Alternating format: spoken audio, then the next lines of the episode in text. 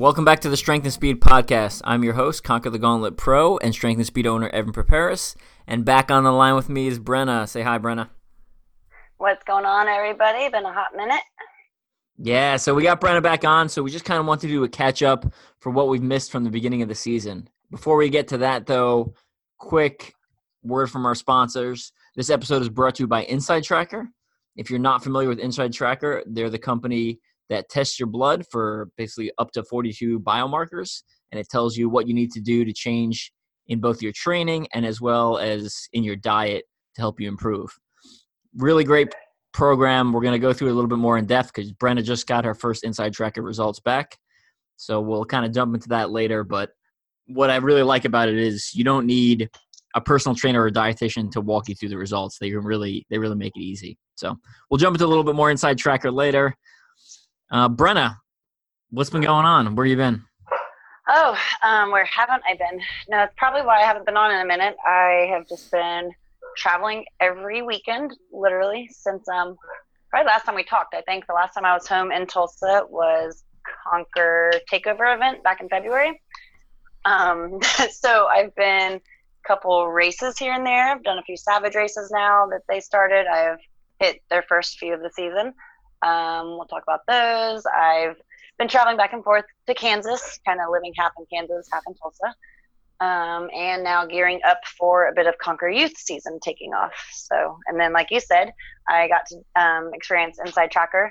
So, uh, we'll get to talk in detail with that and explain how cool of a testing item that is. I don't know. It's really, I had no idea what it was before, and now I'm really intrigued by it. So, yeah. So I just released my book, uh, Strength. I'm sorry, I can't even keep. I've got too many books. I can't keep them straight. Which is such a problem to have. which is awkward. It's super awkward. Um, I just released Mud Run Guides Ultimate Obstacle Course Race. I can't even. I can't. I'm just late. Mud Run Guides Ultimate Obstacle Course Race Bucket List. There we go. I got the name right. So it's a list of basically all different race series. You know, both small and big series that covers basically all across the US and then even does some overseas. So pick up a copy of that if you haven't picked one up already. The pre order is just ending kind of as this podcast is coming out. But the cool part about that is it highlights a lot of smaller races. So we're going to, and a lot of race variations. So we're going to talk a lot about those on this episode. So let's start off with Savage Race, right? It was a first Savage Race of the season, and then they followed it up with a Blitz. So tell me a little bit about Savage Race and how it's changed since last year. Yeah, so they actually um, they started their season kind of different. They did just a Blitz weekend only, um, and that was Florida, where I think it was back in maybe February or yeah, I think it was February. Um, they did just a Blitz to kind of like test it out and see how it was going to go for the season um, after last season's go of it. And then they basically started. That was kind of just like a a pre-season. Um, then their first official race of the season was Savage, Florida, back on St. Patrick's Day weekend. So now every Savage location this season has two days. So Saturday is their regular um, six to eight mile course with 28, 25, 30 obstacles, give or take. Um, and then Sunday this year, every location has their Blitz course, which was the newest edition. Um, it's a three mile course with like 15 to 18 obstacles. It kind of varies just depending on it. Um, but so I did that in Florida, the first one, which it's funny. Florida is their flattest, fastest course I've ever run anywhere, basically. Um, second time I've been at that location. So went there. Um, I will say there is definitely a queen of Savage. Uh, she has been seasons before, and she's proving herself already like unstoppable this season. Um, that'd be Rachel uh, Corigliano. So she was in Florida along with um, Kris Rugloski and Chrissy McFarland um, for the females. The guys, again, were just stacked fields. So awesome competition to start the season. I went just to kind of like shake it off since that was the first thing I did back since Kuwait, so it had been over a month.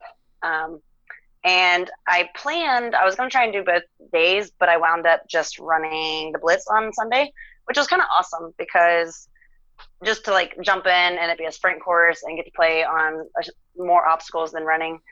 It's a really fun addition they've done. Um, they kind of did it for two reasons. It kind of plays to different categories here. So it's like for the first timers, you know, who might be turned off by six miles, because to some, if you hear Savage is six miles, that's a lot for your first um, obstacle course race. Because some, you know, start with like the Spartan Sprint where you have the three to four miles.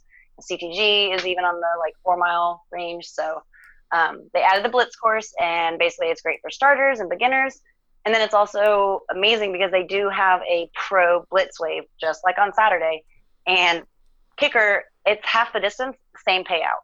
So uh-huh, for the elites, yeah. So for the elites and pros, the pro wave is amazing on Sunday because a you can double dip if you run Saturday and Sunday, and I mean it's still a thousand five hundred two fifty first, second, third on Saturday and Sunday. That's pretty hard to beat at any of the race series that are like regular races outside of championship or mountain series or whatever. Yeah, that's really good. And the blitz obstacles, do they still have like, do they have two rigs? What what's the give me like the hard grip obstacles that you're gonna that you face? So I've noticed both because now, so I did Florida, I did Georgia, and I've done Texas this season. Um, they change it up because they got a lot of feedback, and Savage Race is definitely the race series that listens to all of their participants. They have a Savage Syndicate group, which is basically their like private, well, private slash public Facebook group for Savage avid Savage racers, and they get so much inside feedback there. The owners, Lloyd and Sam, are constantly in there communicating. And the thing with the Blitz communication originally, after the first year of it, and like they did it last year, but there was no um, payout, no competition, uh, people said they missed the big signature obstacles. So, like, they originally were running the Blitz, and it didn't have Colossus, and it didn't have like their big grip heavy obstacles, wheel world. So, a lot of people came back with feedback that it was the easier obstacles and they missed the big ones. So I will say Savage kind of adapted, and I think it was like in Florida, they had Sawtooth, which is their monkey bars, and they had their two new, three new feature obstacles: chopsticks and piece of queso, and I thought there was another one. Oh yeah, uh, inversion therapy. So that inversion therapy wasn't in there on Sunday, but the other two were.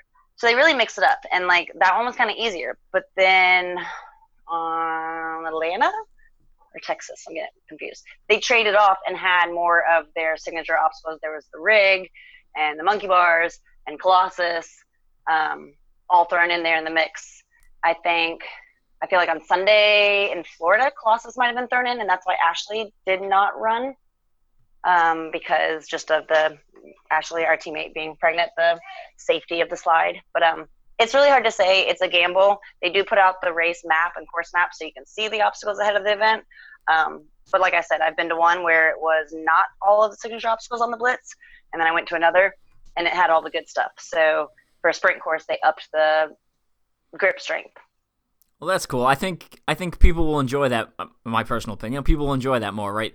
Because even the grip strength stuff, like Sawtooth, I think the open wave still finds that fun because you see how far you can make it, and then you fall in the water, you laugh, you have a good time, and you keep going, right? Like, I think we get caught up in like the, our little obstacle course racing circle, right? Like our our tiny community of obsessive fans, where it's like, oh well, if they fail, they're not going to enjoy themselves. But I don't think that's always true. I think just just trying some of the bigger obstacles, like you'd see on things like Ninja Warrior, is a good time, and um, I'm glad they made that a made that a adaptation. That sounds cool. Well, yeah, and because basically the whole point is if you're going to do the blitz and it be a test out to see if you want to do the big course. I mean, I think you definitely have to throw in some of those bigger signature known for obstacles, and they listened and they did it.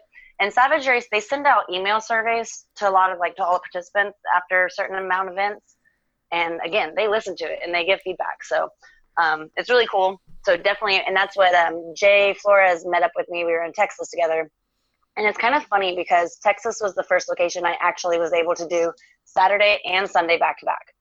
Um, I will say personally, as I'm getting older and just like I don't do the best recovery anyways, I learned that my body doesn't handle or, or respond to it was like seven miles followed by four miles.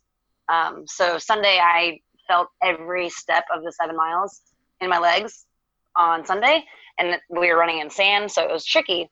But I'm not gonna lie, I probably will do both days again, as much as it hurt, because it's a gamble. You don't know who's to show up both days, or some of the pros only showed up on Sunday and they weren't there Saturday. Um, Rachel, like for instance, she was there both days and won both days. Uh, in Texas, Kris Rugloski was there Saturday, but not Sunday. And then we had a surprise fly in from Seattle. Alex Walker showed up on Sunday, but she wasn't there Saturday. So if you're looking at the Blitz and Savage race from a pro standpoint, there's some strategy and thought behind it, or just like if you can handle two days of pushing yourself, then you never know what could happen. So, I mean, I will say um, Florida and Georgia, I got sixth both times, second in my age group, um, but sixth overall female. And then Texas, I wound up third place both days. So, I mean, I love Savage Race. They and this whole Blitz edition. I already said I was like, oh, I can't do both days, but I go to Maryland two weeks, and I'm like, I think I'm gonna try both days again. Yeah, Savage is one of the absolute best series. You know, mandatory obstacle completion, big payouts, fun obstacles, good festival area. Absolutely love the bling. Them. The bling. Yeah, the bling the... is insane. The the new syndicate medals and the axe. Uh, the axes for age group, like those like mini axes medals. Yeah. So you basically okay. If you win your age group or even second place age group, your little axe medal is bigger than like the overall podium, like second and third medal. It's kind of cool, but then it's like, oh crap. And then um, I will say for those that you know, like bling, people that have awesome dreams and goals. Saturday they still have the giant wooden axe that's like a signature prize in the OCR prize community. Sunday they do not you get the big payout, but you don't get a big axe. So uh, don't be like upset if you go in on Sunday and win. You don't get an axe. that is that is big, good to know. The big wooden one, but you still get your gold axe. So it's really cool. But um, again, lots of shout out and props to Savage Race and their crew. Um, I didn't. they have three new obstacles, really cool to check out. Uh, we've done, I think I've shared a couple technique videos on one of them so far.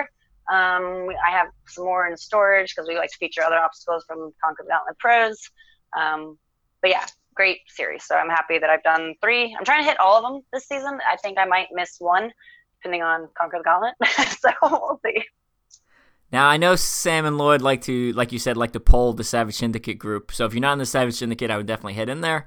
Lots of good information going around about Savage Race and uh, people sharing their opinions. One of the questions they asked uh, about a month ago was, should there be a fire jump? And a lot of people were like, no. So was there a fire jump at either event? Oh crap! Um, Georgia had a fire jump. Okay.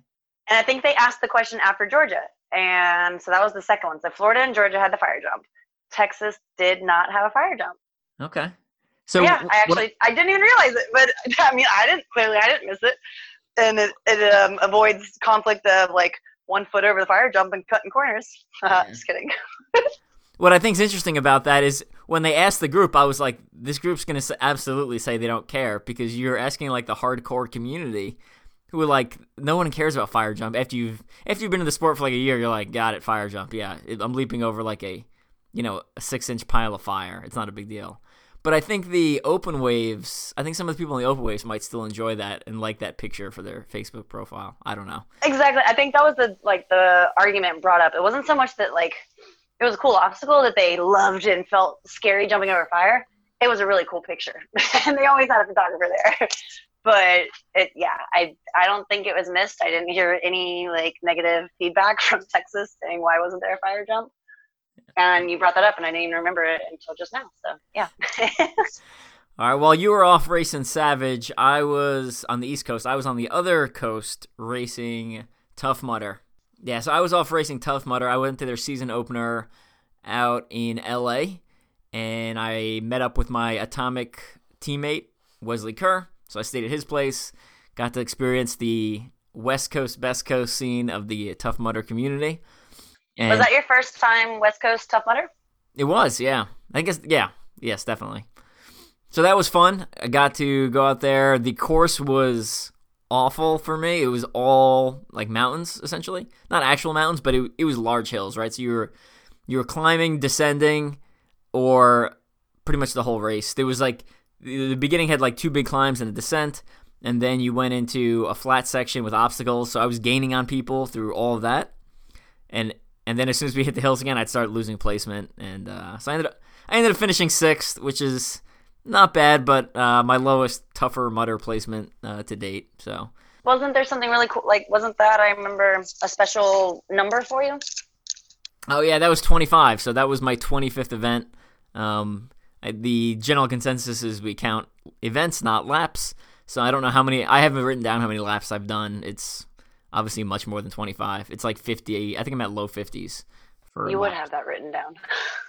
um, yeah, just keep it on, on my phone. It's like a little note on my phone. I wonder if we had like a nerd off in OCR, you'd be pretty top up there, if not like. I'm pretty well, nerdy, yeah. anyway, sorry. Um, so how many laps did you do at that event? So we did three Saturday, and then we did one more on Sunday. And the Saturday ones, uh, I definitely got sunburned, and I was wearing the Tougher Mudder bib, so I had like a weird suntan of like the tramp stamp line across the bottom part of my back, and then like just my shoulders, and then like a space on my neck. Like it was super weird. It's like I'm still wearing the bib. Um, that, that wasn't too fun. And then we went back out Sunday, and I wore a shirt this time to um, make sure I didn't aggravate my sunburn anymore. Did one more lap that was pretty slow, and then I got my 25x headband, which is cool.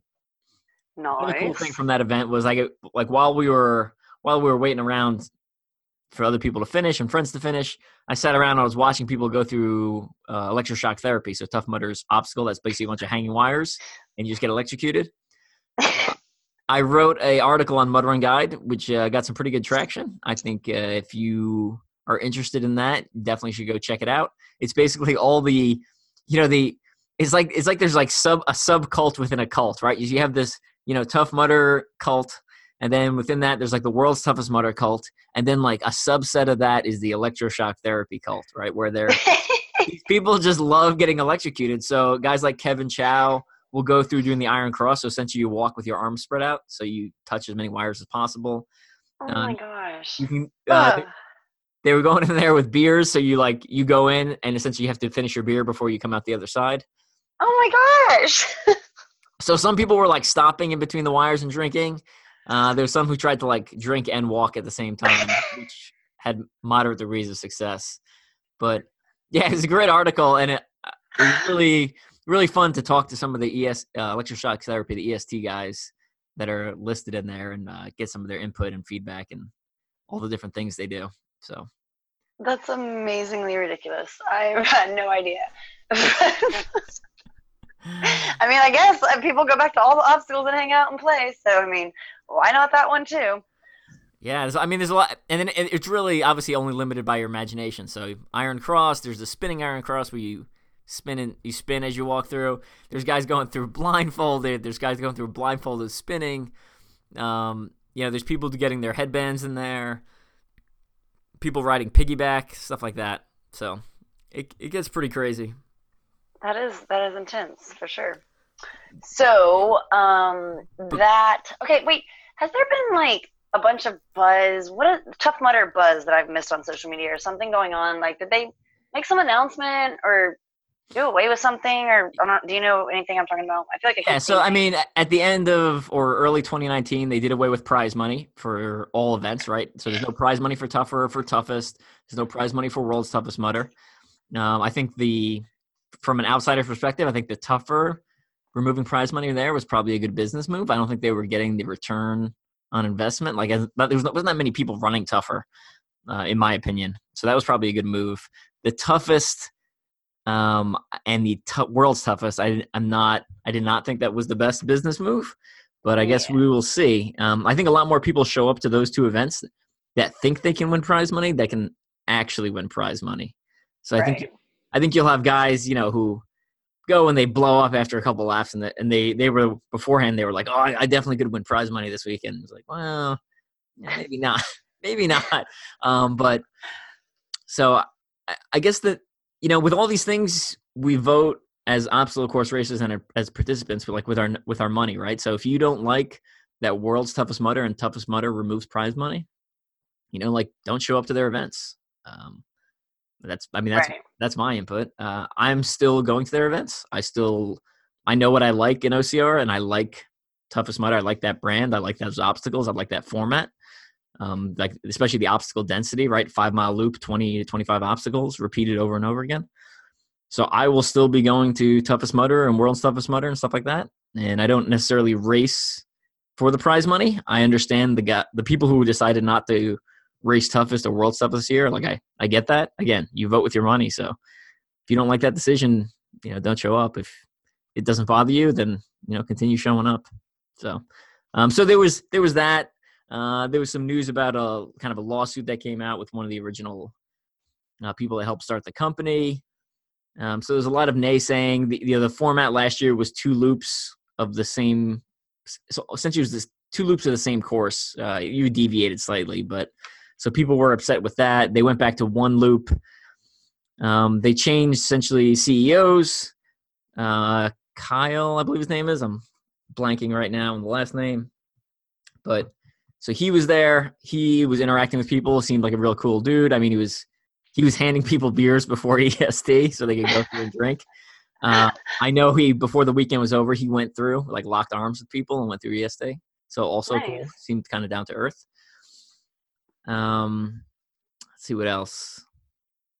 Yeah, and then you know I think the a lot of the community was like, oh, they're they're back to their roots. They're back to the the way I I didn't think there was a huge. I mean, I didn't like the two lap format last year, but I didn't think there was a huge decrease in quality last year. It definitely was a little bit, but um, you know, I I think Tough Mudder is the way they've always been, in my opinion. So. Well, that's what I was gonna say. I mean, I feel like Tough Mudder started one way, and then they kind of like just i mean i'd say recently in the whole grand scheme of tough mudder existence started to like try and cater more to the competitive elite wave with payouts. Because when i started ocr back in 13 tough mudder wasn't paying out.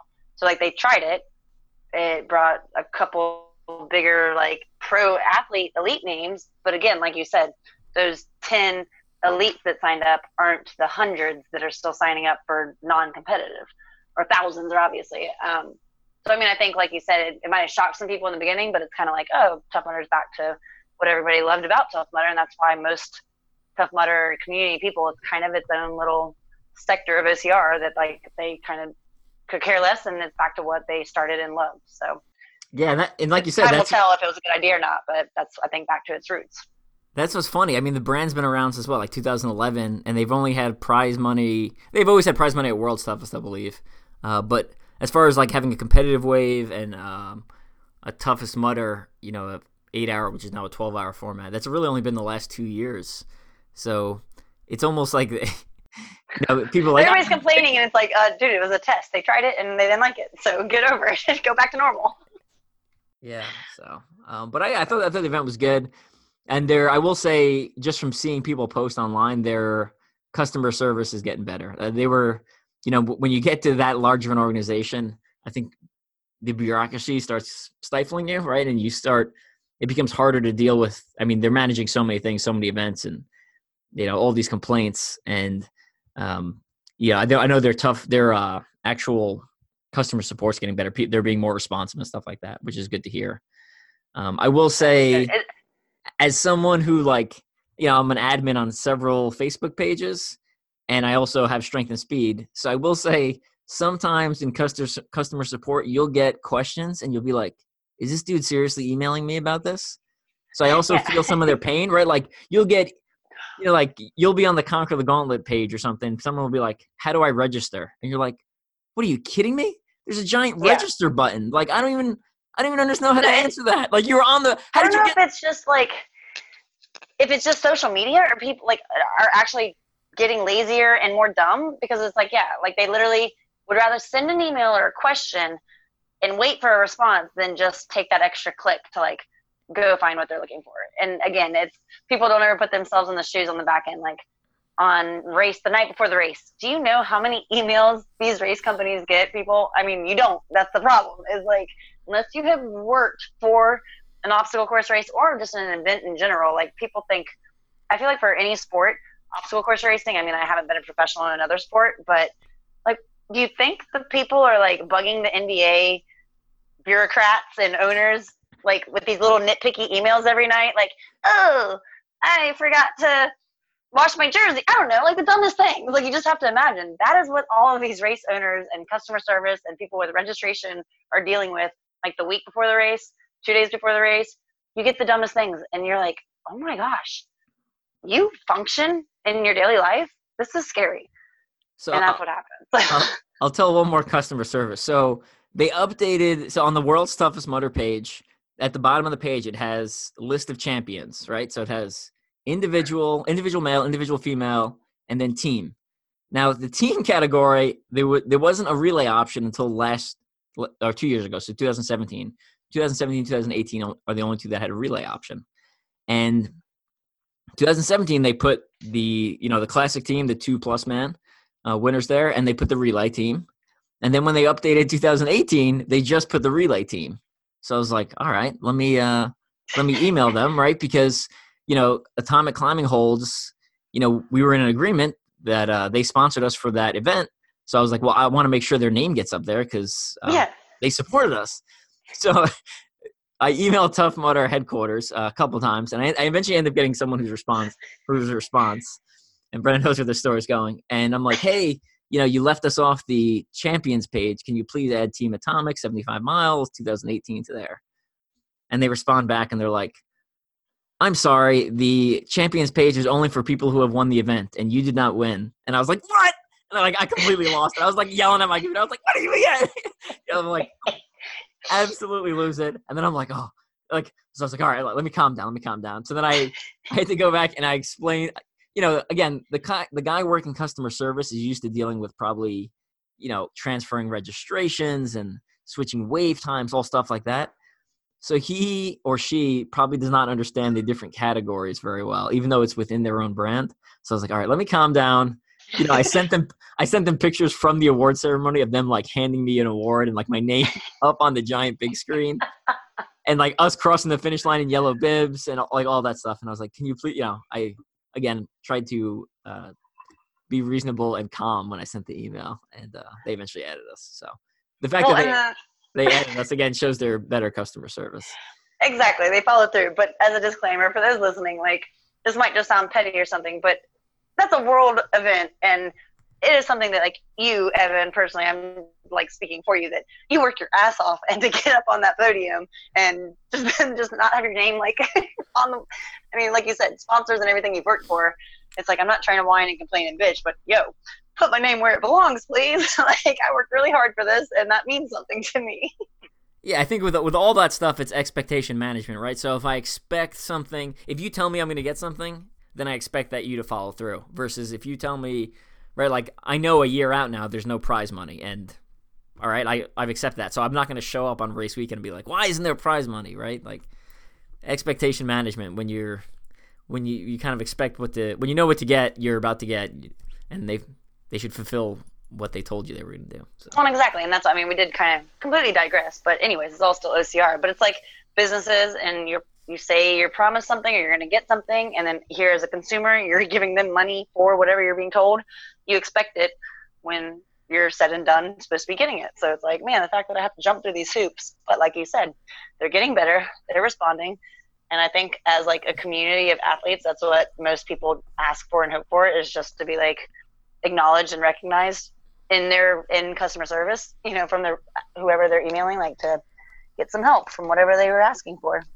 Right, and I also recognize that you know the majority. I'm not the majority of the consumers, right? I'm one person, so that's the other thing. You know, the pe- majority of people emailing customer service are you know make up every wave after you know 8 a.m.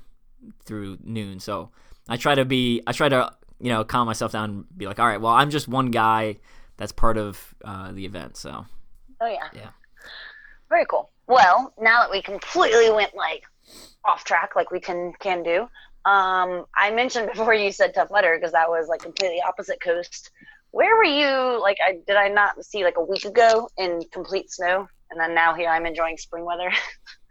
yeah. So we my work schedule changed and I was actually able to go to the Hammer race for the second year in a row, which is one of the most unique OCRs, which I covered in my book, my book Ultimate uh, Obstacle Course Race Bucket List. So check that out again.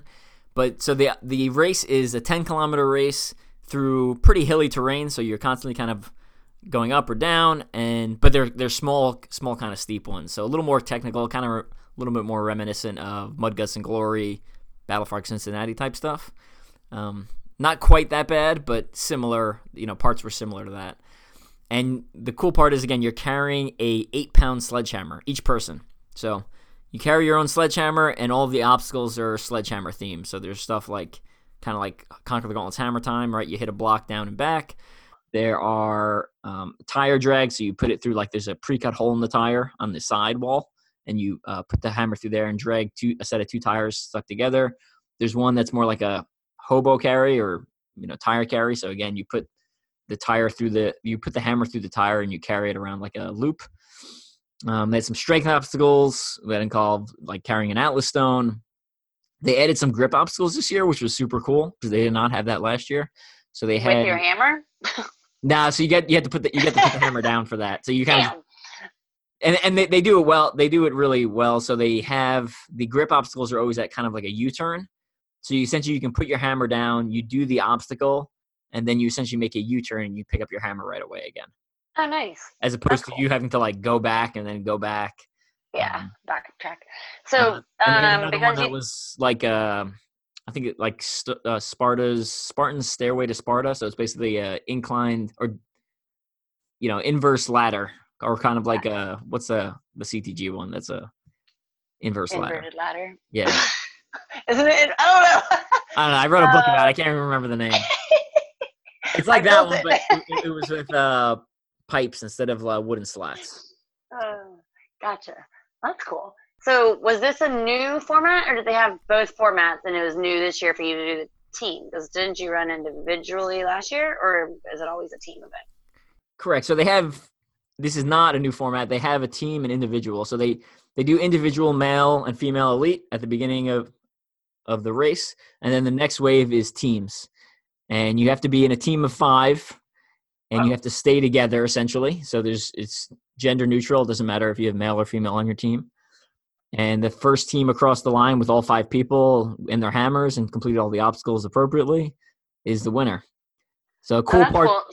cool. part about that. I've never is, heard of a team of five. So like, did you have to do were there like team obstacles, or was it like you all just had to complete them individually?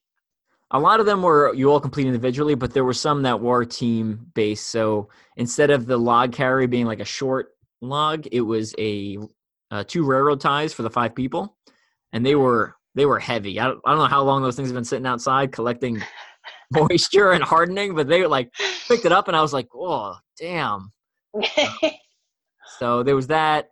You know the the one with the Atlas stone. Essentially, you had to you each had to carry the Atlas stone. So, but you had to be in the same lane, so you couldn't, you know, you can all five of you couldn't show up, take over the obstacles, and then have like the next five guys do different, uh, do the obstacle, right? Like you had to be, like in the monkey bars, you're supposed to all go down the same lane, so you're not clogging the obstacle.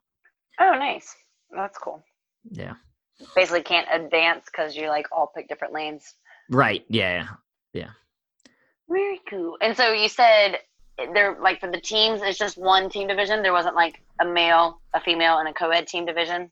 No, I don't think they have enough people. They're not getting enough people to break it apart like that. Um, so it was just gender neutral. All the teams that showed up, at least this year, were all male. So there's a couple of you know five man male teams. Um, one of the nice things they did do was they added age group awards. So last year, basically the winner got a Thor's hammer, and it, it's legit. It's like probably 15, 16 pounds. It's awesome looking. Um, so the female winner got that, the male winner got that, and then if you were on a team, all five team members got that. And then this year they added age group awards, so they were like little, um, I don't know, the little stone, you know, I don't know, eight inch, ten inch trophy type things that says you won your age group, which I thought was really cool. I'm always a fan when they do age group awards for any OCR series. I think that's, I mean, that's how you get, that's how you keep motivating people to continue to get better. You know, because there's a there's a long gap between like, hey, I finished the course to hey, now I'm on the overall podium, right? There's there's a long training and uh, you know work gap there that I think should be rewarded.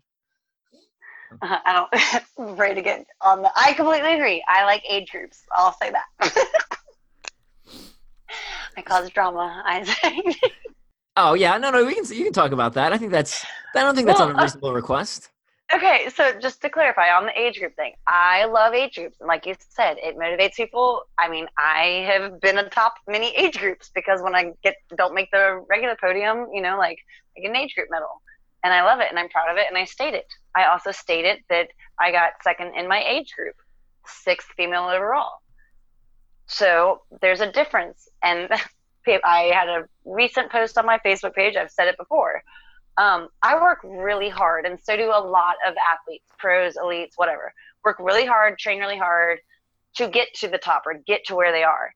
Um, so when I reach a podium, third, second, first place female overall, I it's amazing. That's my goal. I'm, I always want first. I go to a race and I'm shooting for first. Might come out sixth, might come out fifteenth, but like I'm planning to do first place. That's what I want.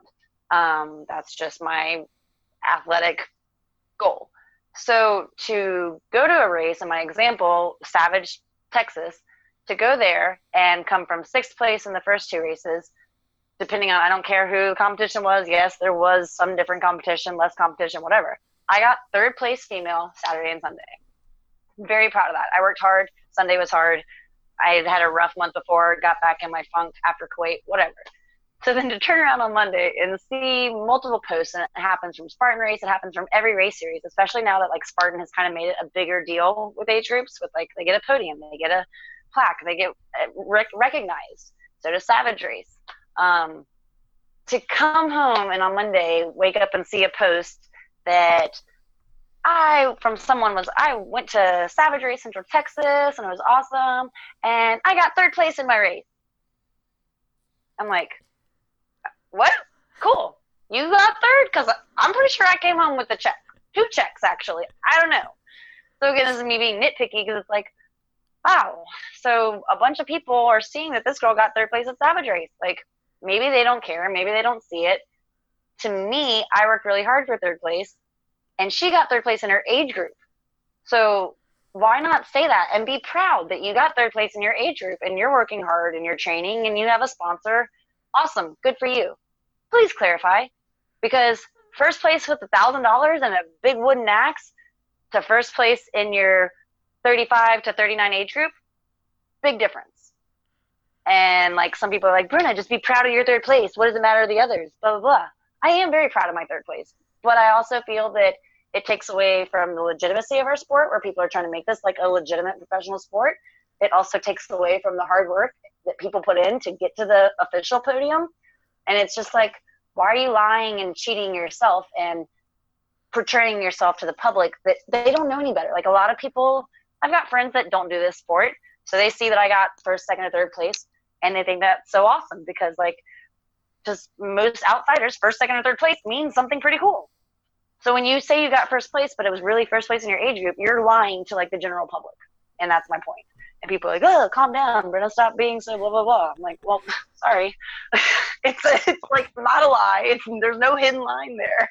like, I don't I don't think I don't think we need to get angry about it. I think some of these people may just not understand the etiquette, right? Like when you go to if I go run on a track, there are people walking on the inside lane, which is typically where the running occurs, right? Like some people, I think you know, you just shoot them an email. I don't know. Like, really though, you People think, don't know the difference between age group and overall, like um, money and not money. Well, no, I, I think they, un, I think them as an athlete understand. They may not understand when they post. I mean, maybe some are purposely misleading people.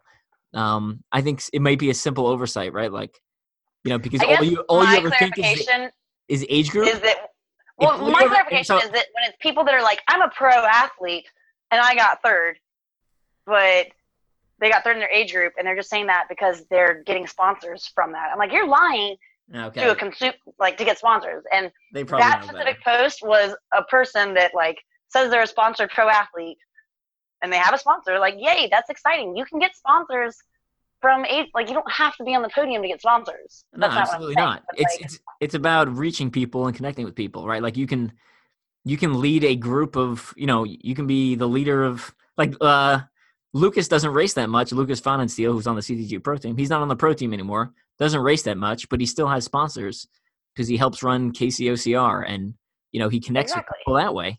So, and I guess my point that I, the posts I've made, and maybe I should call the person out so that people understand, is like I'm talking about someone that knows better. Okay. like, Yeah, I'm not that- that- I don't think harp we on, can I'm not pulling a like I Benny Gifford's a friend of mine. I'm not pulling a Benny and saying like you knocking the open waivers. Like I'm just saying for people that know better that claim to be sponsored or a professional athlete, please don't lie to your sponsors or the general public and try to prove that you are something you're not because like I said, it takes away from the hard work of those that are doing it and it takes away from the legitimacy of the sport that so many think that OCR can be or want it to be. When eh, whatever. But Yeah, I think was- just, it, comes, it comes down to being specific, right? Like when I tell people, when I talk about world's toughest mudder, like I don't say I won world's toughest mudder, period. Right? And then I'm just like, because that, that technically is a true statement. I always say I won the team division at world's toughest mudder. So I always, exactly. I always add the word team in there so people know there's a difference, right? Because I think that would be disrespectful to, you know, Kris uh, this past year since he won the individual one, right? Like, which with a lot more miles. So, you know, And I mean, team's a different thing too, because I mean, how many people can actually like keep their teammates together right. to compete the same level? I mean, so it's like, yeah, just be honest, people. Be specific if you know better. And again, if you're like a first timer and you were so excited because you got on the podium in your age group and you say you got second place, I'm not gonna like make a post about you. like, come on, like people, I know better. So I mean, for harping on social media, like yes, everybody bitches and whines and complains and says whatever they want. Like I make a post and people are like, "Holy crap, Brenna!" I'm like, "No, no, don't be idiots."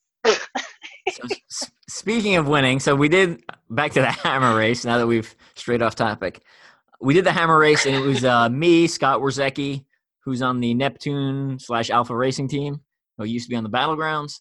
Uh, Rob Greer, he's a world's toughest mudder and ultra runner guy um, from Minnesota. And then we had uh, Jacob Stone, one of the Strength and Speed uh, development team guys on there, who also a CTG regular. And then Brian Fisher, uh, another one of the strength and speed development team guys got a cochlear implant right? So he's technically deaf um, you know without the without the hearing aid. But um, so the, he- here's what was the coolest part of the race for me right? So last year i went and i won and um, kind of speaking of expectations right? Like when i show up to a race i generally expect to do i expect to finish in the top 10 typically because that's what the, you know historically the races i go to that's where i finish um, sometimes I win, sometimes I podium, sometimes I'm in tenth, right? And sometimes I'm out of there. What was cool though was Jacob and uh, Brian had never won an OCR before, and as a team, as a team, we were able to you know come away with the win overall. And I mean, we like we were pushing those guys hard, right? Because like I did not want to drive that far, and uh, we we kind of signed up last minute too because of my change in schedule. That I, I was like, and I, I put the team together, so I was like, oh, like we have to win because I kind of peer pressured everyone into showing up here right?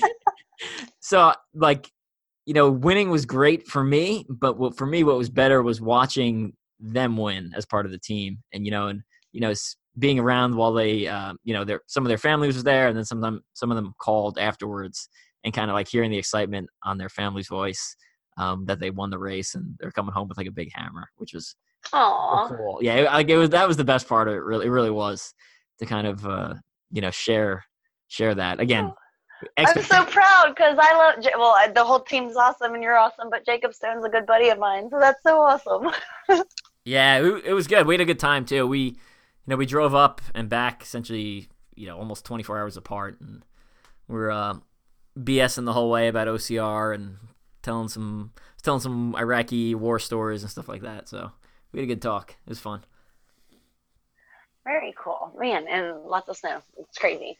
Um, Oh, so that, that- that's no right. So this is uh, last year. that's all I was like, did we even say that? Yeah. yeah, last year the the April event, this, which is their spring event, got snowed out. As in the competitive, they canceled the competitive wave. They let the open waivers still run.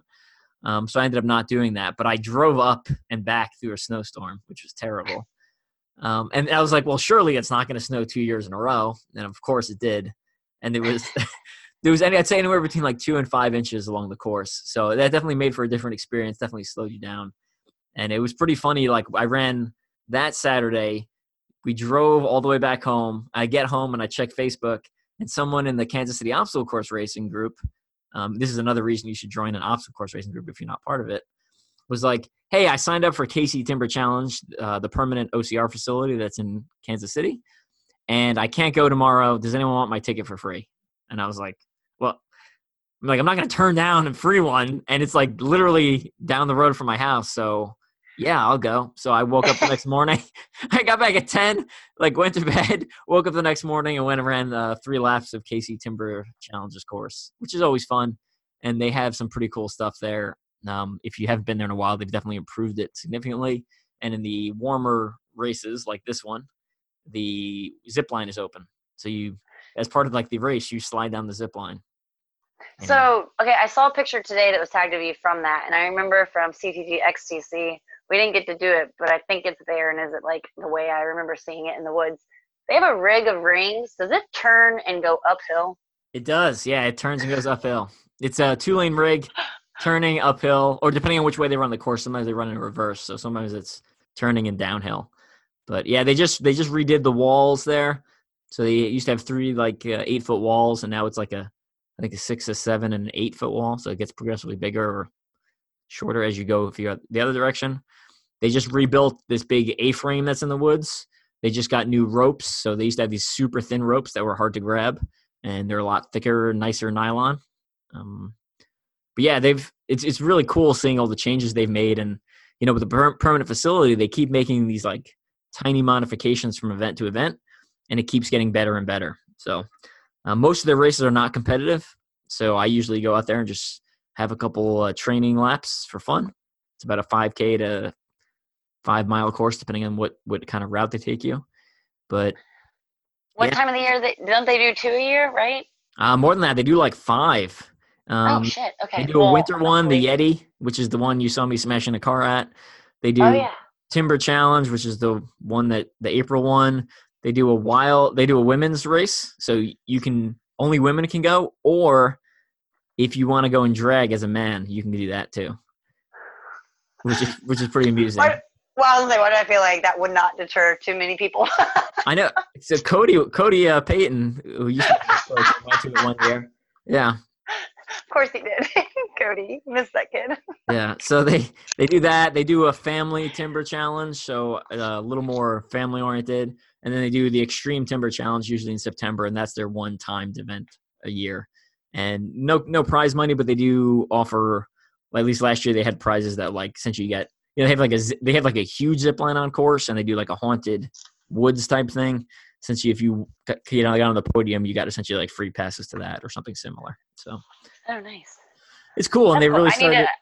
To, uh, because I remember like the like you said, they're getting better, and this isn't to like knock a race series, but I do remember they went through some growing pains and some struggles from when like I was at their course as part of CTG XTC and then just kind of on the back end with communication, like knowing, talking with them about their courses, and then hearing feedback. Because I remember in the beginning there were some just kind of not the best reviews or feedback, but to hear that like the local people and the groups that are close keep going and they're getting better and they're spreading the good feedback is amazing. Because you can always, I mean, if you're a good company, you listen to your feedback and you grow and you improve, and that's what they're doing, and that's awesome to hear that they didn't just like try to be butt heads and not listen to anybody and go under that way because that's what happens sometimes. You know, if they didn't want to listen to anybody, no one was going to pay the money and go. So they're still going and they have five events a year, which is pretty cool. And that excites me because I should be back living in Kansas before the end of the year, I guess. Who knows? And um, I want to go give them another shot once it's more local for me. Gotcha. All right. Well, let's let's jump back into a little bit more about your life and InsideTracker, right? So tell us about your experience. So, um, like we said at the beginning of the podcast, InsideTracker is a company that um, tests your blood for a bunch of different biomarkers, basically like all your, your vitamins, you know, vitamin E, D, all your vitamin B, plus white blood cells. I mean, it does the whole thing. Um, so the whole process is really easy because people are like, oh, so you have to go like get hooked up to machines and all this stuff. No, you sign up online. Um, they have a really user friendly website, um, really good customer service, like communication as you're doing the whole process. And you basically like pick your, you can pick different levels of like what you want tested type of thing. They also do like a DNA testing too. Um, and they set you up. Do you remember which level you went with off the top of your head? I don't know the name. It was like the gold. It was basically like the top package where you get all of the biomarkers, like the most. So yeah, you're the one with like 42 biomarkers, Yeah. right? Okay, Yeah. yeah. and so you can you can do one where there's less, or you can do one that's got like the 42 biomarkers plus DNA test. Um, so yeah, so I went. I basically, and my point behind doing this is like, why would you do this? Well, um, as an athlete personally and non-athletically, um, I haven't had the best diet forever. and I'm now working with dietitian or one of our sponsors, Luke Levante, for the team.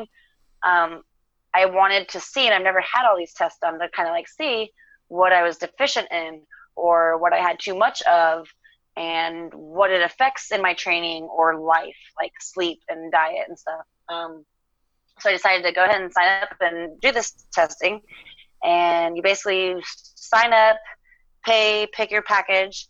Um, they contact you, and it's like a user friendly dashboard online. And it tells you, um, like, pick your, you know, go ahead and schedule your tests. So it gives you all the locations because people like, where do you do this? Well, it's diagnostic testing centers all around. Um, you just enter like your location where you are and your, radius of where you want to go pick the testing center um, some by, are by appointment the one i happened to go to was like walk in um, they give you very specific instructions online like the night before your testing you have to do a 12 hour fast um, funny story i have been trying to do it for like three weeks in a row so for three weeks on wednesday night i would fast for 12 hours and then something would happen thursday morning and my schedule got all messed up and I wasn't able to go. So I was like super angry and fasting for no reason. And then finally it worked out. So you fast for 12 hours. Um, they tell you like it's best to do it first thing in the morning because of a certain one of the biomarkers is like red best in the morning. Um, I can't remember which one, but anyways, they, they walk you through it. So I picked my clinic. It was 10 minutes from where I live. Um, went in at 7 a.m they basically like have you print out a little sheet from the website and it is like you give it to the doctor or to the testing center and it tells them what they're testing for um, so you go in i walked right in and my test itself was five tubes of blood were drawn um, i will say i personally like needles i have a lot of piercings and tattoos so it wasn't an issue for me um, i do know that like some have needle issues but again it yes you're getting blood drawn so it's no way around that. Um, but yeah, One of the times when I went, they had a, do they have a butterfly needle? You know what that is? no, It looks like a butterfly. No, So why- it's- it's why?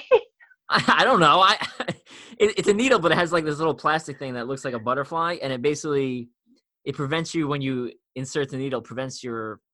It makes it a lot easier to draw blood, is what it does. Um, Oh. Without explaining you all the details of, you know, of drawing blood or giving an IV. no, I think mine was normal. I don't know. Like. Side, side, anyway, sorry. side army story, right? You you you give IVs for training. Uh, you know, it's back when I was on a team, and you give IVs for training. You put the IV in, and if you don't, I would I would have liked a butterfly needle because when the butterfly needle goes in, it it stops the flow of blood immediately. So essentially, you don't have to do anything. But if you use a regular needle, when you put it in, and if you're not clamping down, if you're not pressing down on the vein, essentially blood starts pouring out of the guy's arm. So there's like it's like blood everywhere, and then people are panicking. It's funny. We have a good. All right, Anyway, well, butterfly needles, they're awesome. Yeah, check them out. Um, I don't think I had a butterfly needle, but I also didn't have blood flying everywhere, everywhere, everybody. So don't worry. Um, they're medical professionals. Yeah, they're medical professionals, so they wouldn't have that problem anyway. But, you know, when you get a bunch of army guys in a room, you know, trying to, you know, and they're they're medics trying to teach them to do IVs or something, it gets gets a little So, crazy. yeah. No, no wonder why Brenna and Evan could get off topic. Um, anyway, so they drew five tubes of blood from me. Um, I was in and out in like 10, 15 minutes. So again, I went right when the clinic opened, got it done. Um, they send off the results. They put, you know, your sticker with your name. They just ask you to verify it. You don't have to tell them. They're like, "What are you here for?" And I was just said blood work, and they're like, "Okay." They take your paper from you. Um, left, and then it was a week to the day that you get like a notification from email in your dashboard that your blood results are in. And again, it's so user friendly. Your email has like a click to the link. Um, and then I, you stated before, it's not like written in doctor jargon, if that makes sense. Like it basically lists, you can search by your results by category. So you can look at like different biomarkers or just list them all together. And then it breaks it down. So like every biomarker that they tested, it tells you a healthy range of like you know, what they're expecting, moderate, a high risk, at risk, whatever, and it tells you where you fall in that range. Um, and then based off where you fall for that biomarker, they give you uh, recommendations, whether it be there's like it gives you food recommendations for things you can eat to eliminate or add to that biomarker. Um, it also tells you like I can't remember specifically which one. I mean, there were so many. Like I printed out the sheets and I have like this little form I just kind of made myself because I was nerding out on it because it's so much information. But I basically for myself, you can go in and make a note of like what you want to focus on. So if you want to focus on um, stress management reduction or better sleep or better recovery or like you specifically want to work on your iron issues deficiencies or something you think that you have you can And click on that fitness goals too. So they have like strength or muscle increase or endurance and stuff like that. So yeah so you basically like click and you can change it but you click on like what your goal is and then it kind of generates this whole plan for you towards that goal based off your biomarker results so like i initially clicked on sleep because i'm working on four or five hours of sleep a night part of it my anxiety and depression at night part of it my schedule um, so then i looked at all my results and it tells me it gives me things like food options that help with different things but then it gives you lifestyle options too. So like for my sleep and things, it suggested like daily meditation in a way. Like it's like do this for the day. And then the other cool thing is you can set up reminders. So like based off your plan and the suggestions of whether like diet things that it suggests you, I get email reminders and text reminders of like insider tracker check in. Did you follow your uh, suggestions today. Did you eat more beans? Did you eat less animal fat? Did you do your daily cognitive thinking or whatever the wording it is for like meditation, basically to help my brain? Um, so like I get a, I basically get a reminder every day, like, did you do this? And it, you answer yes, no, and then it like kind of sends you. It's like a little personal trainer from yeah, inside. Tracker. accountability. It's an accountability mechanism. It's nice. Yeah, and so I love it because I'm like, I looked at it and I was like, oh crap, I ate a lot of animal fat today. like, let me remember that tomorrow because, again, after you do your test results, it basically sets up a plan and it's like 90 days or whatever it was you're working towards. It's like, okay, in 90 days, if you keep doing these things, retest and let's see where you're at type of thing. So it's not, I wouldn't say just the athletes, you know, like it's not just for competitive athletes, basically everything. And I'm 30, going on almost 32 in the next month or so. And I wasn't doing it necessarily just for my athletic career right now. I'm doing it for changing my lifestyle and a healthier lifestyle when it comes to like sleep and stress management. And it was really cool because I got results back. Like there was one thing that I thought I'd be like deficient in that I actually was pretty moderate in. Like I'd take a vitamin supplement and then like I was so happy to see like my vitamin D levels are awesome. I was like, yes, because I get a lot of sunshine. I'm so excited. like it was just really cool to see and it tells you what to do. And my cool, I don't know, it was so easy. They have like a share option. So you can give the permission to share your test results. And so basically, I shared mine with um, the team, our dietitian, Luke Levante, and I was like, hey, here are my test results. Does it mean anything different to you? Being certain, like understanding it a little bit more scientifically, like, should I incorporate? Can you help me with my diet plan? Um, so if you have coaches or trainers, I also sent it to my coach, Nancy. Same thing. I was like, hey, what do you think of these results? Because part of it came back saying I'm overtraining or I'm doing too many hard, extensive workouts. And so, like me seeing that as an athlete, I'm like, uh, that I don't believe that. I don't want to read that on a piece of paper. So I sent it to my coach so that he can like hold me accountable for like scaling back when I need based off of what my actual internal body is saying, not just what I feel like I'm doing. So I highly recommend people checking it out. I've seen more and more athletes and people posting recently that they're using it. Um, I know you did it, I think, before World's Toughest, right? Uh, was, I did it before and after Endure the Gauntlet. Oh, okay, yeah. So and, yeah, and it, it definitely helped me because it, it basically showed me that I was overtraining and to be a little more aggressive with my taper, so I came in a, a little in a little bit better shape.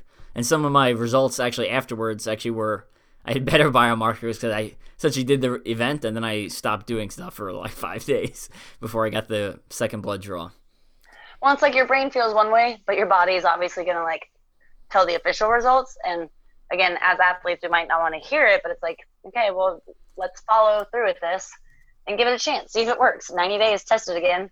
You and you'll tell like from your results, from your sleep, better or not. And then I don't know. I saw. I think um, Lindsay Webster, I believe, I just saw recently was using it. Um, I mean, I've seen some names that I didn't know. Like I never heard of this until past year or so, and I just was like, oh wait, people go get blood test results for. I just always think of blood tests for like medical issues, like you've got something wrong, you get a blood test. so for those that don't know, it tells you a lot about just your lifestyle in general. So I highly recommend um, if you feel like there's things that you need to change and you're not sure what, or like dietary issues. Sometimes, I mean, people have like diet issues and they don't know what their problem is. Well, you can go do your blood work and it'll tell you that like you need more vitamin B and or I need less animal fat apparently because apparently I love bacon and so I eat it every day and these things will help me recover better and sleep better. I could have told you that's not not the recommended option there. yeah, up. we're gonna breakfast diner and it's so yummy. and I think I, I think if your diet's not super good, I think you actually get more out of it than someone who has already has everything kind of fine tuned in. So I mean, it's great, obviously great for top athletes if they're trying to fine tune top performance. But I actually think it's probably even more valuable for someone who you know may just be getting into this fitness lifestyle and wants to improve and is a little bit lost, may not know exactly what they need to do to change their diet. I think that it actually is more of a benefit to them. Just my two cents. Well, like you said, because like a dietitian or diet or whatever you're working on might just tell you like to lose weight, you do this, eat, cut out your carbs and do this, or try the keto diet, whatever. But until you, like you said, I mean, if you're just starting and you really want to know what your body is feeling and reading, your blood's going to tell it. And you might have no idea. They're like, oh my gosh. I'll, and the cool thing was they list, you can go in and select, like, you, there's an option of like food menu or food recommendations. And you click on it, and then it's like food preferences. So you can basically go in there and based off all the recommendations that they give you, I mean, they would tell you everything, or you can go in and say, I don't want fish, I don't want dairy. Like if you are on a vegetarian diet or something, you can go in and select all those options and then click generate, and they will give you all of the things that are going to help you and benefit you around those preferences. It's like, wow, I don't have to read through a bunch of things that I don't want to eat or I'm not eating, and I get exactly what I want. So it's very streamlined and very user friendly, customer friendly for something like that. Like you don't have to go to a doctor and understand, like have a doctor explain it all to you. So I highly recommend people checking out InsideTracker. Cool. Well, I think that's going to kind of wrap things up. Uh, before we go, any final shout outs you want to give, Brenna? Um, crap, wasn't thinking. Um, oh, I will just say because we didn't get to talk about it a whole lot. So everybody, Conquer Youth season is kicking off. So my shout out is to the Conquer Youth family, Main Prize, David Main Prize, and Lori Main Prize. Um, they just did their Tampa event last weekend, and this coming weekend, I don't know when this comes out. So um, the 27th of April will be Conquer Youth Atlanta.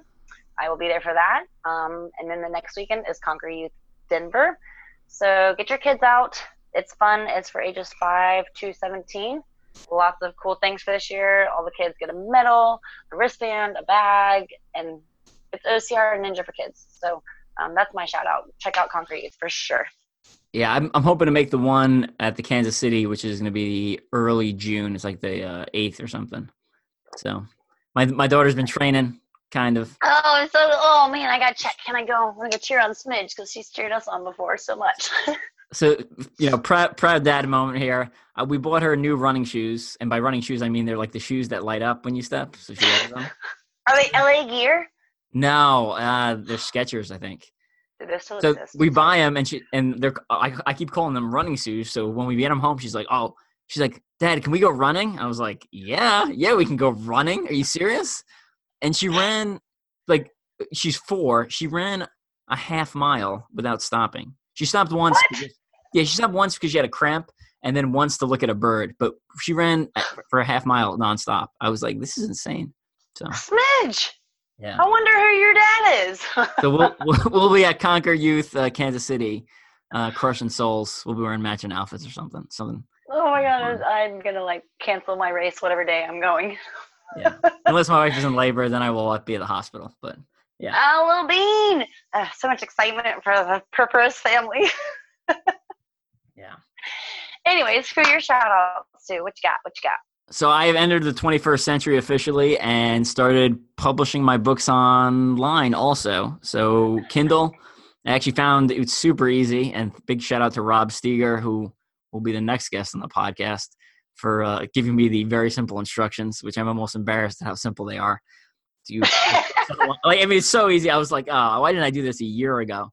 Anyway, Mud Run Guides Ultra OCR Bible is now up um, on Kindle. And Conquering the Gauntlet, the book specifically for preparing for CTG, will be up on Kindle. And then I'm hoping to get Strength and Speed Guide to Elite Obstacle Course Racing up there uh, by the end of this year. And basically, basically, eventually, all my books will be up on Kindle. Um, but some of them may take a couple months, kind of as I fine tune and edit them, and because uh, when you upload it, it kind of reformats it, and it's kind of a pain in the butt. But not too. So bad. I'm just going to interject and say, welcome to technology, but I'm a weirdo and I still like paper books. So for all of you, if you come to the CTG races and you buy Evan's book from our protein tent, he will write you a personal autograph message That's in there, true. and that is way cooler than a online book. But if you can't do that, get his online book because it's pretty cool too. I like paper books too, which is why I lean towards that, and which is why I print them. I like physically having the copy, especially for something that's like a training book where it has training plans because you can. I like being able to like look at the plan and all at once and kind of like flip back and forth between pages. But and make notes and stuff. Yeah. Like, come on. I don't know. But There's, no, be- there's benefits to having it uh, digital too, right? Like you can download the Kindle app to your phone, and then you, essentially you're walking around with all my training plans in your pocket at all times. Which So is pretty cool because it's like you have a little Evan in your pocket everywhere you go. so creepy. with all that so insight. just living in your pocket, hanging out on your phone with all your all your creepy, inappropriate pictures. Yeah. Oh man! But wait, before we go, I did forget that when are, when are we putting this out, Evan? When's Uh, the twenty eighth. Okay, so um, we're like almost just a little over a month out. Conquer the Gauntlet, first race of the season, Dallas, June First. first is going to be awesome. So everybody, mark your calendars if you haven't signed up. CTG Dallas, and they have a continuum, which is new this year. Basically, like Evans Wheelhouse, where you basically start with the elite wave and you run the elite lap, and then you continue for like five hours. Um, some of the big obstacles will have like a penalty, so you basically like stairway, Pegatron, certain things like that. Um, there's also bibs, which is kind of cool because people like their like takeaway stuff. So if you run the continuum, you get I'm pretty sure like a wear over your shirt bib. Yeah. So yeah, CTG kicking off Conquer Youth and CTG regular season. Woohoo! And if you listen to the podcast, or if you don't listen to the podcast, I don't know. How, I don't know how you'd be able to hear this. stop by the pro team tent. Right, we have a Conquer the Gauntlet pro team tent. You can hang out there. You don't have to be on the pro team to come hang out with us. We like people. We like interacting Yeah. at OCR. I, I, we invite you in. We have. We'll also have some free samples from some of the sponsors. So Rock Tape just sent us Rock Sauce Fire and Rock Sauce Ice. So it's like icy hot. If icy hot wasn't crappy, like it's it's awesome. It's way better than icy hot. The fire, I'm. So my, my knee was bothering me last week after I did a 20 mile run. It was kind of like swollen, and I put the fire on it, and it felt instantly better. And I was like, I was actually upset because like science tells me it shouldn't work this well. I was like, why does my knee feel this much better? I was like, this is not supposed. This doesn't make this doesn't make sound logical sense. But yeah, it, it was it's legit. It, it it like heals things immediately, and then um you know like it, the pain will eventually come back. But it is like as a short term fix. I mean, you can't. I love that stuff. It is so good, and it does. and like Eva said, that's the cool part of our tent. Like we've got samples. You can try things that like you might not want to necessarily purchase without trying it, like an internet product or something. Um, every like from our sponsors, the Conquer the Mountain Pro Team, we're very fortunate, and I think we have crap 18 different 14 18 different sponsors and we have a lot of cool things that we can show you guys at the tent and show you how to use them um, we have certified rock tape tapers so if you want to get taped before your race nathan That's would true. request that you come like 30 minutes before but whatever come see us we've got a couple different athletes that can tape you up Um, we have like Compex units that you can check out and kind of see if you wanted like a muscle stimulator. We have, I even have from Rock Tape, we just have um, for the team to show off the rock pods. So basically, like if you've seen the cupping that a lot of people do that leave those really cool little circle bruises all over you, um, Rock Tape makes rock pods that are like you can travel with them and do that yourself. So we'll have those at the tent to let you test out.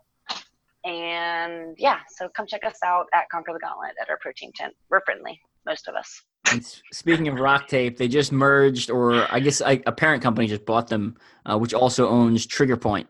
So if you're familiar with like the foam rollers and stuff like that, uh, they're now essentially part of the same brand, which is pretty cool. Because I just we just picked up a bunch of foam rollers for the team for uh, you know self massage relaxation muscle. Yeah. You know. And they got camo ones, everybody. You got the camo one. The one I have has like these like tiny little spikes on it. It looks painful, and I'm excited to give it a test run because they literally just came in probably like two hours before we started recording this. So, oh, nice. I have not even I have not even used it yet, but it is sitting upstairs last thing I'm going to say, I am excited because we're going to have guests soon, and hopefully I'll be a part of it because I kind of have missed our like random fact thing, and I've got a list going. So everybody, pay attention for the next episode that has a guest on it. Evan and I do little fun facts. That is true.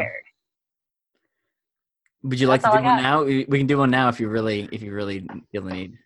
I I mean I kind of want to. Are you, are you, I mean, I know you just like you're quick with them because you're just full of all these random things. I got all, all sorts of random stuff. I'll I'll leave it. Okay, you, you go start off. Go for it. Yeah, give me one. Okay. Then, oh, we'll, then, we'll, then we'll get out of here. All right. So in my previous life, um, a lot of people don't know I used to be a like official capital realtor. Like I was a realtor in Texas back when I was like 21. Um, that's really cool because like I passed the test on my first try. So if you've ever taken a real estate test, it's really hard to pass apparently. And I got it by like one question. If I'd missed one more, I was gonna fail. So here's the flip side to that. When I was in Ohio, I tried to be a life insurance salesman person. Uh, it was really stupid. I took that test three times, failed it three times, and gave up. so I, I quit. I gave up. I passed the real estate test first try, insurance test three times, and I had to pay for it each time. And I was like, "Fuck this! I'm done." Apparently, I'm not going to be a life insurance salesperson. All right. I don't have I don't have really good any story that kind of relates to that. So I'll jump back to early one of a medical training for the army. So the you know besides doing IVs, uh, they also do something called the NPA, nasal pharynx nasal eh, I'm gonna mess mess the name.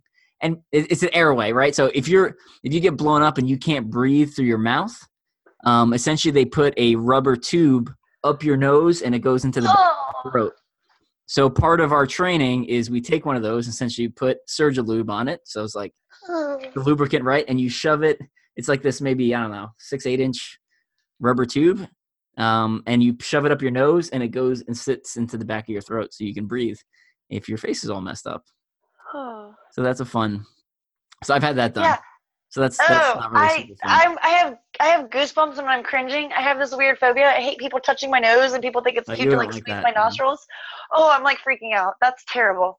so the, the, other one, which I've I've never done this one uh, because it sounds horribly painful. Right. So there's IVs, which are inter, intravenous, and then there's IO, which is interoscular. Uh, I'm probably messing that up too, but it's bone, right? So if someone gets also gets blown up, right, then they're losing blood. You're gonna be it's gonna be harder to get an IV into their uh, veins because essentially their veins are collapsing because you're losing all the blood. Um, so what it is, is essentially you put it on your sternum, and it's got like ten pins and then like a couple of bigger pins in the middle, and you press down and it shoves a needle into your sternum. Right, it shoves it into the bone, and you push fluids through the bone oh my god! I think we just lost all our listeners. Yeah. it's a pretty cool. Um, yeah, they're they're pretty cool. I've never done it. I know some of the medics have done it um, because they're. That's what I was like. Is that normal training, or that's like medic specific training, or? It's medic specific training. I mean, like they teach us how to use it, which is pretty simple. Essentially, you take off the person's shirt and uncap the thing, and just you just press on it, and when like all ten pins on the outside are simultaneously pressed, it like shoves the center one like right into the bone, punches right in there. That's how you that's how you get fluids into someone who's um, pretty messed up. But our medics are weird. I can tell medic stories all day. They're they're uh yeah, they're something else. More power more power to you and them and thank you for your service and thank you for you doing all that because yeah. I'm freaking out right now. our our medics are phenomenal. Like I've seen I've seen our medic put an IV into someone in the back of a moving truck, right? Like I've you know they can put them on, into people on their like night vision goggles, like all sorts of crazy stuff. They're awesome. I, they're absolutely awesome. So special forces medics best in the world, my opinion. The other, so the other special operation units send their medics to the, uh, it's called the 18 Delta course, where the special forces medics go to get their medical training. So like the SEALs send their guys to our course, um, Air Force oh, PJs, and all, like, all the other branches send them through the Army course because the medics are that good. Wow, well, I am not a medic. Um, I'm glad. I'm glad those guys are on the same team as me because they're, like I said, they're phenomenal. So shout out well, to again shout out to you, shout out to them for doing that because yes, I am so glad that there's you guys to do that because I cannot. So we will end on that note of how awesome you are and thank you for that. I don't want to hear any more. All right, that's it. We will catch you guys later.